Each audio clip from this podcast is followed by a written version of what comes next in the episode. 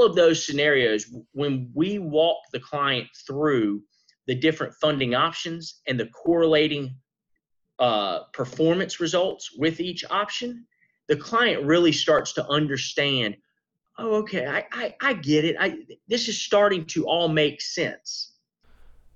Hey, everybody, this is David Chuddick here, certified financial planner with Parallel Financial. Uh, today, we're speaking with Mark Chesson, and he is just an encyclopedia of advanced life insurance knowledge. What most people don't understand is what a valuable tool life insurance can be as part of your overall financial plan. So, we hope that you enjoy this episode, and please make sure to check out our new website, www.weeklywealthpodcast.com.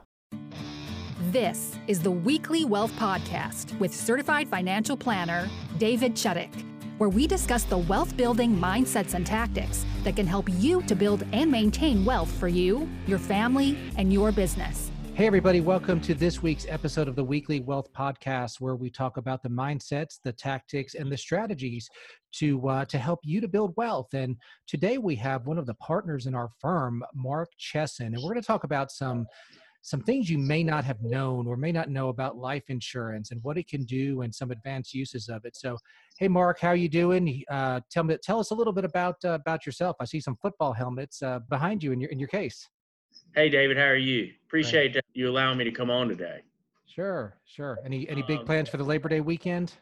You know, we're actually going to stay right here. Um, we uh, we've got young kids, and you know, now that school started, we're going to enjoy some peace and quiet around Raleigh and um, just kind of hunker down and regroup and gear up for post Labor Day.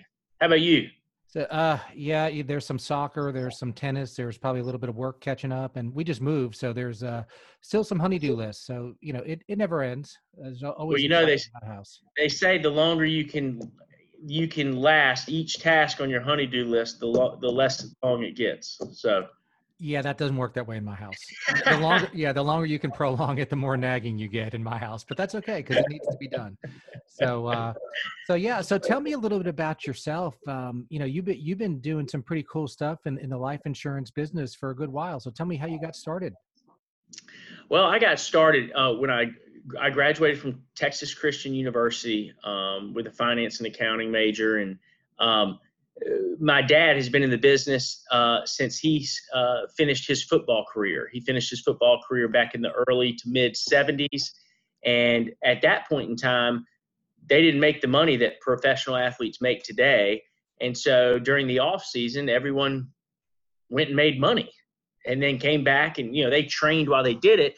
But um, that's what made insurance such an attractive field for someone because they could control their own schedule um, and allow them to work out in the off season, but make some uh, some additional revenue that they needed because they weren't making much money playing football. So who did he play for?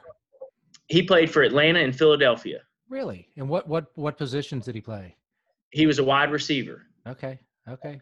Well, that's so. Um, he was drafted by Atlanta in '71. So out of university.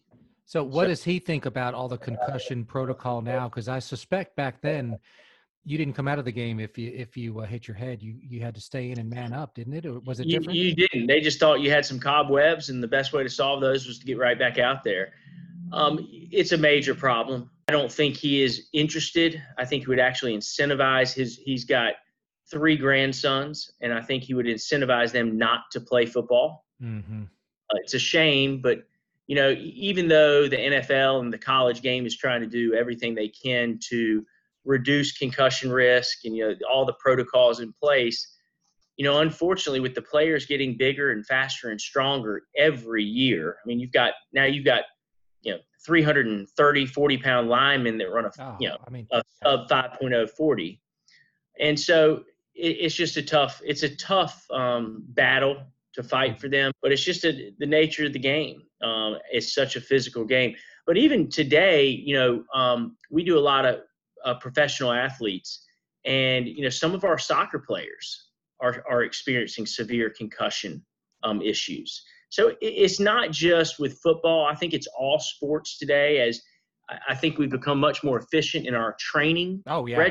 And so because of that, uh, we're much better at that sport, and the unfortunately, that that can cause us some injuries to the opponent or ourselves while we're playing that sport. But it's an interesting conundrum that the NFL has, and I think participation at the youth level is down severely. I think that's yeah. also why you see maybe the game of lacrosse picking up some. Yeah, yeah, a little bit more protection. I know, you know, we're we're not near near Clemson, and when you go to a Clemson game and you go on the field afterwards, and you stand next to these players, I mean, they are gigantic, you know, and mm-hmm. just the force that they could impart is just it's unimaginable. And and yes, their bodies are stronger, but I don't think their brains are. So, you know, I don't. I think a human brain is is doesn't matter how big you are, it's still a very delicate organ for sure. I, I you know, being from the Clemson area, I'm sure you or or a lot of your clients are Panther fans. Sure. Um, you know, you, you look at Luke Kuechly. Mm-hmm. Um, luckily, I think for him, he retired. I hope it was early enough. You know, he experienced so many concussion issues during his career. He was a phenomenal player, and man, so, so much fun to watch. If if there's ever a player that has left it all on the field, it's Luke Kuechly, and um, I'm afraid he's going to have some some major obstacles to fight later in life. But yeah, no question, no question. We'll just have to it. see. Yeah, yeah. So we're talking so, life insurance today. And um, what most people think when they think of life insurance is, hey, maybe I have this policy through work, and and if something happens to me, my family will be taken care of. Or maybe you know maybe they went to their car insurance agent and they said well you know you, are 25 and you have a new baby. Why don't we get you this 20 year term? And even though you don't know what a 20 year term is you're going to pay 20 or 30 dollars a month. And if god forbid something happens to you there'd be three four five six hundred thousand dollars that your family could spend to maintain their lifestyle. And that's a great, great thing and great peace of mind. But today we're going to talk about some different uses of life insurance and, and, you know, maybe for some higher net worth people, like you said, pro athletes and so on and so forth. So, uh, so take us through one scenario where life insurance is used, not specifically just so maybe a, if a young parent didn't make it home, their, um, you know, their family would be able to keep the house. Well, in the, in the upper, net worth arena, the, uh, the affluent families in our country and around the world, no one has utilized life insurance more efficiently to protect and transfer wealth more than that class of people. The ultra affluent utilize life insurance better and more often than anyone. So, what does utilize life insurance better and efficient mean? Well, it means that they see the value in the protection piece, the conservative nature of the of the uh, products, as well as they see the tax efficiencies associated with each of those products. Depending on how a family office is looking to utilize a product, we can create tax advantages at death or tax advantages through cash value buildup and tax free distributions down the road. And so high net worth individuals, whenever they look at a financial instrument, the one thing that they look at is the risk tolerance.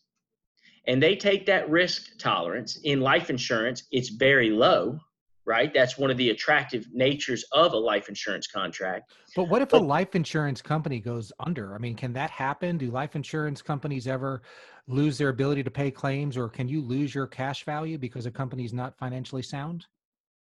It's very rare and has not happened in the past 20 or 30 years that a insurance company has gone insolvent. In the event that that does take place, what has happened in the past and what would happen in the future is the industry would take over that carrier's book of business to make sure that those obligations are met that that carrier had on the books. And so even why you might say, man, this is a competitive carrier. Why would they care if XYZ carrier went out of business? Well, if they understand that if there's any carrier on the street that does not meet their obligations, it would be extremely detrimental to any carrier out there. The products that we are selling are long term financial decisions. And if at any point the prospective client has doubt that the carrier will be there to meet those obligations when it's their time to be at the table, then then that's a huge problem. And so carriers in the past have provided that financial security in the event a carrier does does go insolvent? But that's a great question. So getting back to to the efficiency of of transferring wealth, are you talking about just having having heirs inherit money? Uh, are you talking about putting additional monies into a policy so there could be more transferred tax free, or what what does that actually mean? Well, I think when you look at these families that have a large amount of accumulated wealth, they face a huge obstacle when they are above the overall estate tax exemption and then also know above that exemption amount which is now about just just around 23 million anything over that they're going to be taxed significantly on that wealth transfer when the patriarch dies and so in the event that family wants to keep a business in the event that family wants to keep a vacation home or a piece of property planning needs to occur or they need to go ahead and have funds set aside to meet those tax liabilities in the event the patriarch were to pass away. So, what high net worth families have done, in essence, is prepaying that estate tax. They know Uncle Sam is going to come calling. It's just for what amount, which we don't know right now, right? The exemption is going to change. Under the Barack Obama administration, the exemption was about 11 million. Um, with the uh, Jobs Tax Act that Donald Trump passed, it went to 23 million. And when we're looking at the election in front of us in two months, there's a lot of debate about where that exemption will go and where the tax rate will go above that exemption. Um, I'm, I'm in the belief, regardless of who wins in November, that with the amount of debt that our country continues to compile, I, am under the opinion, regardless of what party takes the White House or the Senate or the House, it, we're going to have to increase taxes across the board. Can't we and just the, print more money though? That seems like a much easier. boy, we're pretty. We've gotten pretty good at that. Absolutely, yeah. we've definitely shown that we have the ability to print money. Um, but I, I think you're going to see families adjust as new taxation, new tax law comes down the pipe. Um, they're going to adjust and uh, adjust their planning as well to how they will utilize life insurance in the overall strategy of paying the estate tax that will be owed on that patriarch's death. Now, during history, what's kind of a low range of what the exemption number has been? And maybe you can even just clarify the definition of, of, of exemption. Um, um, and then, um, you know, what's is 23 million the highest that it, that it's ever been? I believe so. I believe 23 million is the highest. But let's use for better numbers. Let's let's say the exemption is 10 million dollars. Okay. And and David, you were to pass away, and your family, your estate, has a eight or nine million dollar value to it. Okay. Sure. Well, now is that if, counting the value of my office? Is that counting the value? I mean, that sounds like a lot of money, but when you add everything in, maybe more people than you think are approaching that number, right? Yeah, you know, it's still a lot of money. Um, it's still it's still a it's still a large sum of money.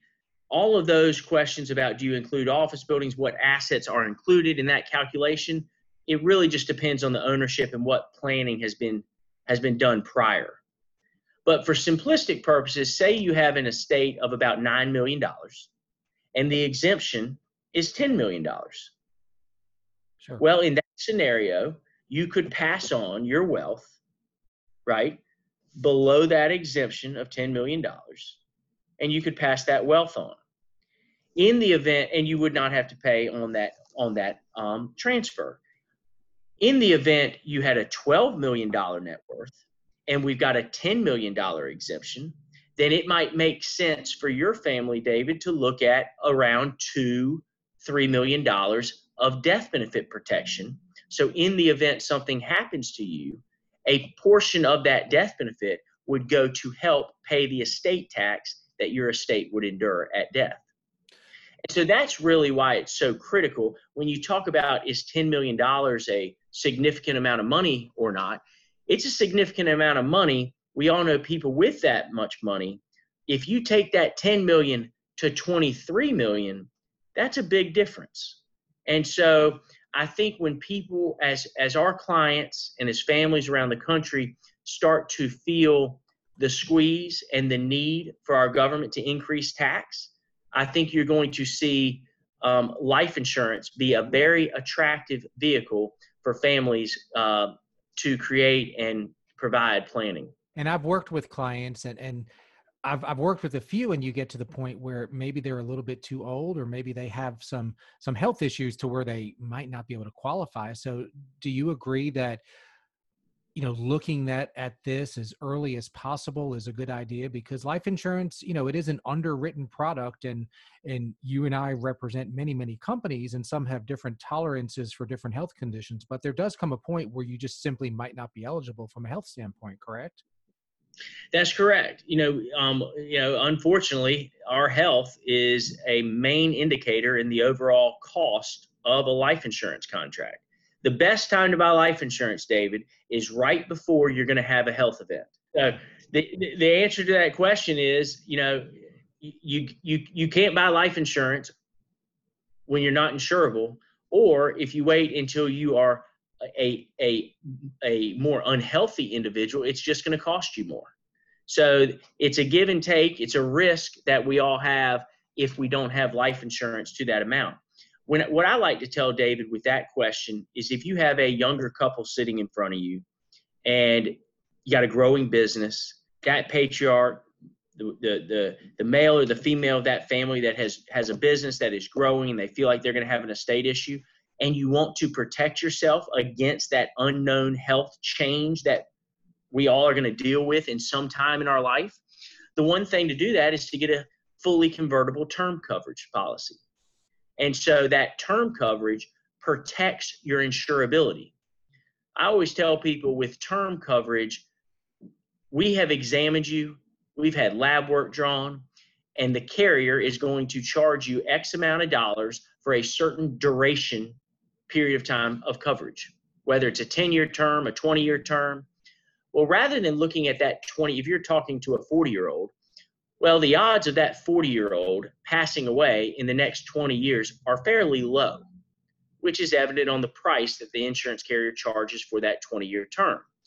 What is a taking place is that 40 year old could have a health change over the next 20 years. Maybe it's a small health change that would just increase the overall cost.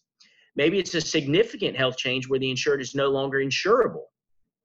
If we have that convertible term policy in place, we in essence have developed a put against the insurance carrier based on our health at issuance.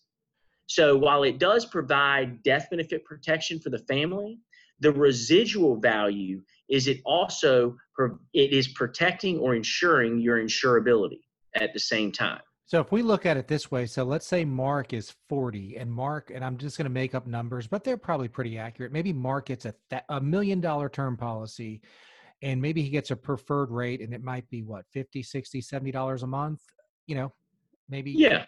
Okay. All right. Yeah. So now at age 58, like many 58 year olds, Mark has some relatively significant health problems 18 years later um so you're telling me mark can just turn that into a uh, or if he had the right type of a policy he could turn that into a permanent policy and still keep the low rating even though he now has a, a, a significant illness that's correct wow if you have the right type of product um, you can you can convert that coverage without proof of insurability to any product any permanent product that that issuing carrier of the term policy offers so if you've got um, if you've got a Pacific Life term policy and at the end of your term period, you're no longer insurable, you could convert that policy based on your underwriting day one without proof of insurability. Yeah. So most people probably don't even realize how huge that is because our health can change a lot in 20 years, especially between. Oh, it's unbelievable. And you talk to some people that, David, the reason why you got to know what you're buying is you talk to some people that have a 20 year term product. But when you look at it, it's only convertible for 10 years or for five years. Right. And so that has changed. When when the government passed Dodd Frank, right, the bill to increase banks' solvency and uh, reserve requirements and what we allow them to invest in, Dodd Frank put a lot of pressure on insurance carriers from a reserve standpoint. And therefore, that increase in cost that they had to put aside for that term coverage was passed on directly to the consumer. And so it, it, it, it, helps protect you in the event you have that change in health. But 18 years from now or 20 years from now, your business has grown, your family has grown, you're in significant need of life insurance, but you're uninsurable. And all of a sudden, that put, that option, that conversion privilege that you have against the carrier is extremely valuable. Right. And that does, you could be in hospice and the doctors could say, he's got two months left to live and it could still be convertible. And that's power. That's, that really is a powerful opportunity for, and the cost that carriers charge for that term coverage to me is the most, you know, it, it is the most affordable asset that every individual should have on their books. If you have anyone that you are financially responsible for now or in the future, at minimum, you should have term coverage. One thing that's sad, David, is I see some people that have that have made the the right decision. They're a loving mother or father, and because of that, they have engaged in a life insurance contract, and they might be putting five, ten thousand dollars aside a year in a life insurance policy. Well, that permanent policy, that whole life contract today, while they're putting $10,000 a year in, might only have a 400 or $500,000 death benefit. And it'll grow in the later stages. But but when when you have a young family and you're we're in the highest expense period of our life, right? We've got kids, we've got a lot of people that we're responsible for.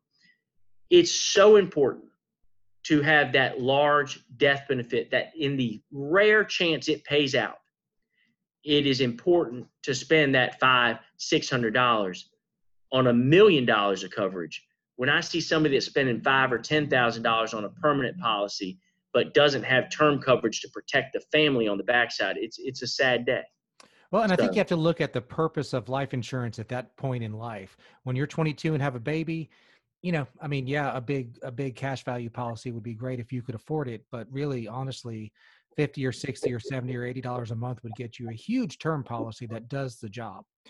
And then later right. on in life, when you're looking at maybe accumulation, you're almost trying to buy the least amount of insurance with the most amount of money. That's correct, mm-hmm. and that's even at a younger age. If you're putting aside that those funds, even if you're putting away thirty or forty thousand dollars a year to increase cash value for deferred compensation and tax-free buildup. If that policy is properly designed to benefit the insured rather than the carrier, they should use those funds and back into the minimum non-MEC death benefit, which is, as you said, the lowest death benefit possible while still maintaining the tax advantages associated with the life insurance contract.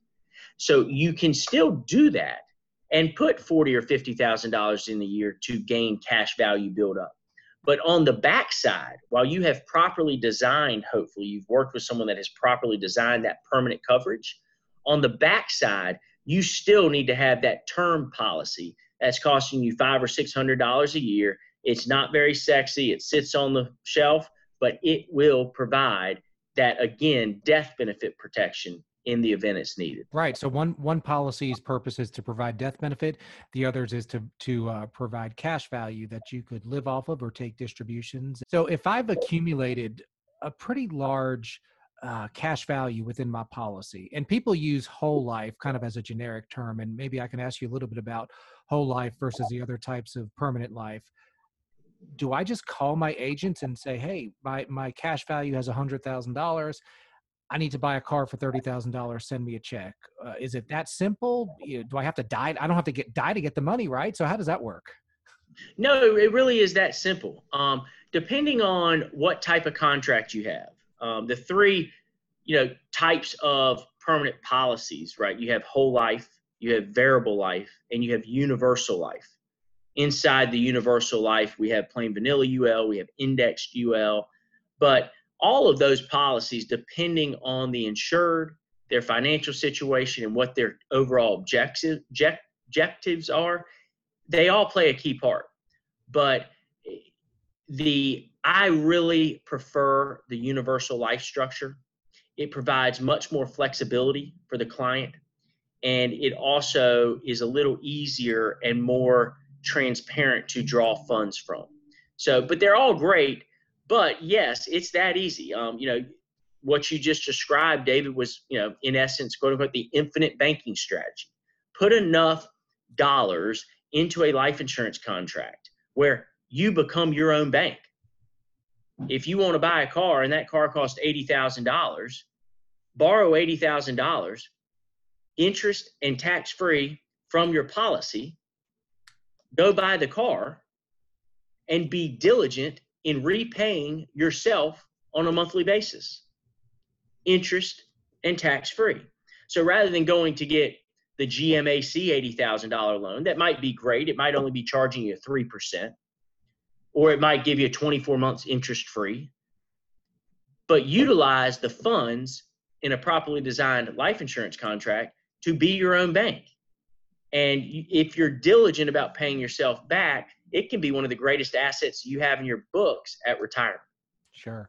Now, I like the term that you use properly designed life insurance contract. Uh, universal life is very complicated. If if your agent uh, either it doesn't know what they're doing or or doesn't design it right because it's very simple. If i wanted a million dollars of universal policy uh, of coverage uh, two agents can give me significantly different prices but it depends on what the policy is designed to do right? Is it designed to to accumulate cash value? Is it designed to to to just have a permanent death benefit? So it's not just that simple of hey, policy A costs less than policy B because they may be very, very different in their designs. Yeah, yeah it really is amazing um, how, depending on the issued process, how a product looks and how it performs today and in the future. Um, not only does it matter as far as the death benefit and premium amount, but it also matters on the funding design usually if we're talking to a client about a universal life contract i will show as much as six different funding designs discuss each design with that client that takes into account their cash flow their retirement age how much they want to put in the duration of their funding period. Do they want to fund it short? Do they want to fund it long? How much flexibility do they want? Uh, and all of those scenarios when we walk the client through the different funding options and the correlating uh, performance results with each option, the client really starts to understand oh okay I, I, I get it. I, this is starting to all make sense.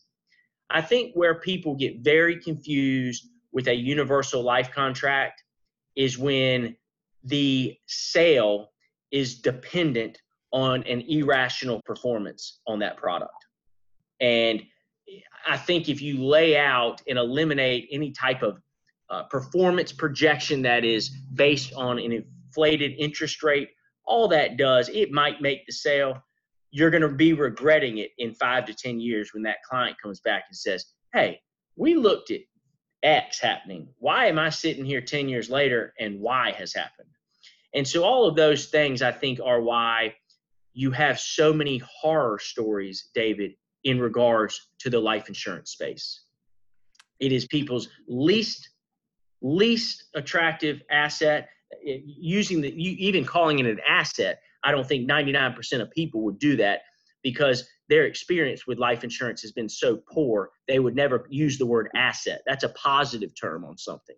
And so I think all of those reasons and the upfront design nature have huge impacts on the future performance and the value add to the client. But I think one of the main takeaways is that if you're looking at permanent life insurance, universal life insurance, you really need to know what you're doing.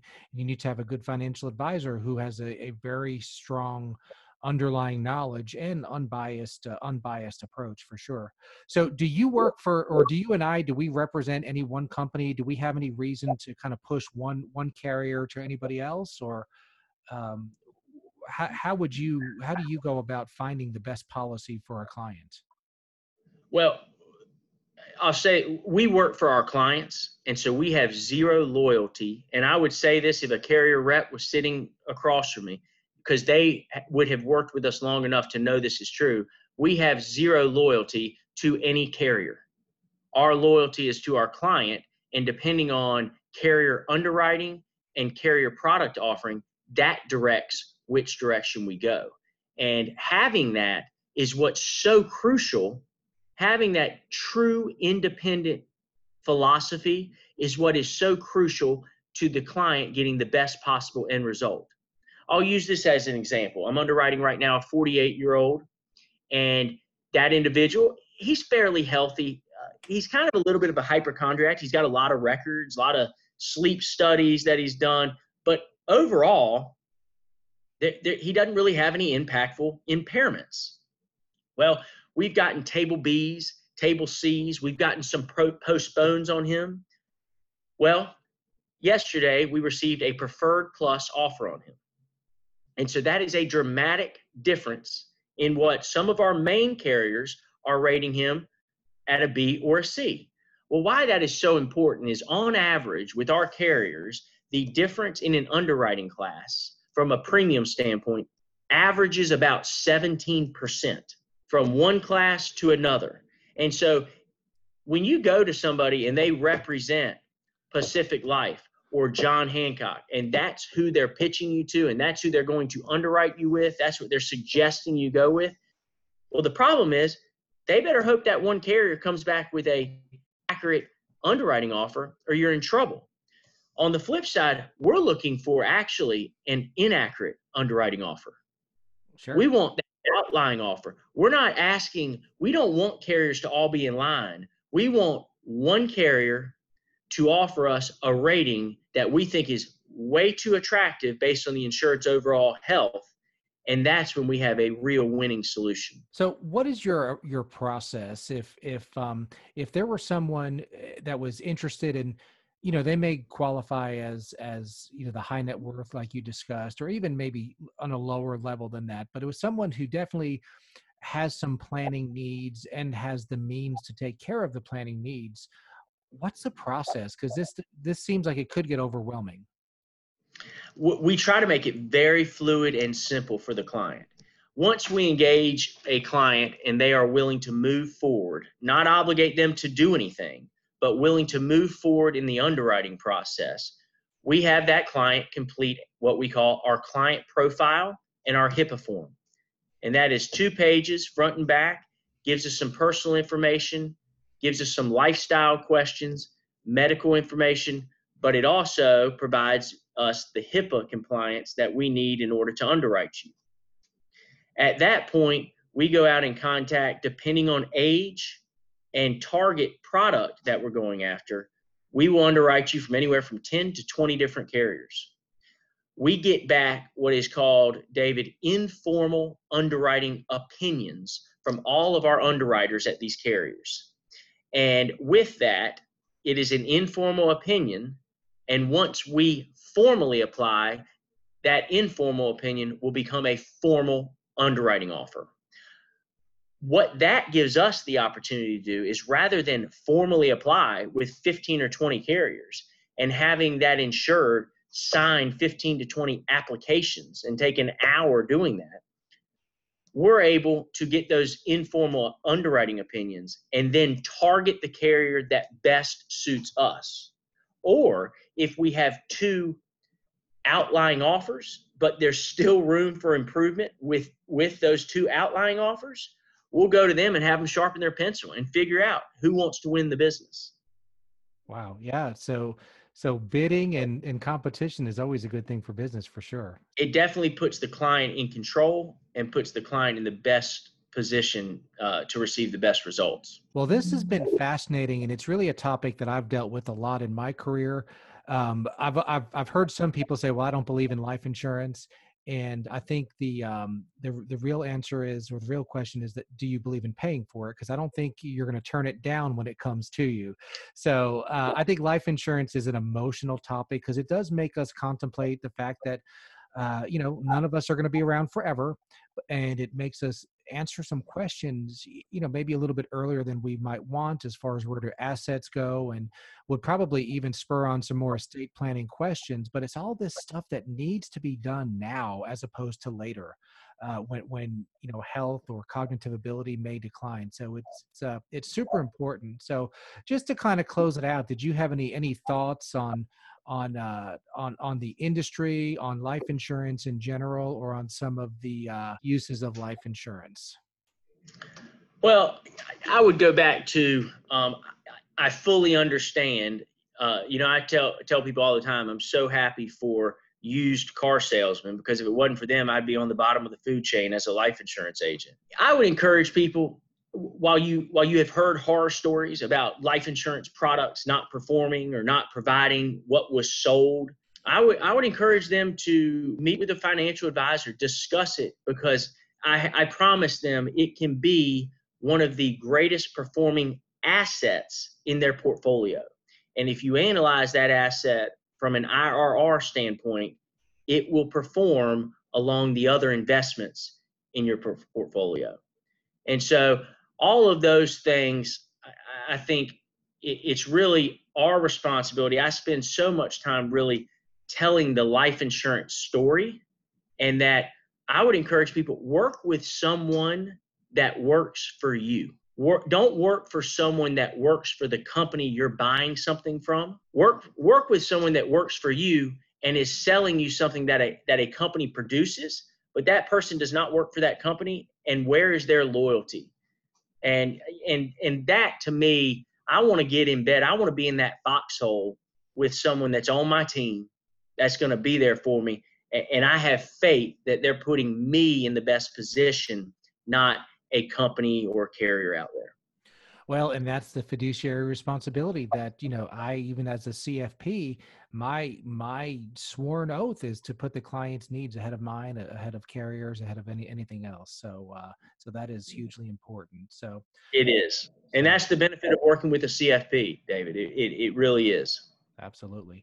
Well, good deal. Well, I appreciate this is just fascinating for me and and I know that um, we we could probably we're two life insurance geeks and we're financial geeks, so we could probably talk about this until until the Labor Day cookout on Monday. But we we certainly can't do that. Anybody out there who feels like uh, they'd like to learn more about some advanced uses of life insurance and, and and use it as a part of their financial plan. There's no one tool that's ever an entire financial plan, but there are many financial instruments that deserve to be part of your plan. Uh, email me, David at parallelfinancial.com. That's David at parallelfinancial.com. We wish everybody a blessed weekend. The information contained herein, including but not limited to research, market vacu- valuations, calculations, estimates, and other material obtained from Parallel Financial and other sources, are believed to be reliable. However, Parallel Financial does not warrant its accuracy or completeness. The materials are provided for informational purposes only. It should not be used or construed as an offer to sell or a solicitation of an offer to buy any security. Past performance is not indicative of future results.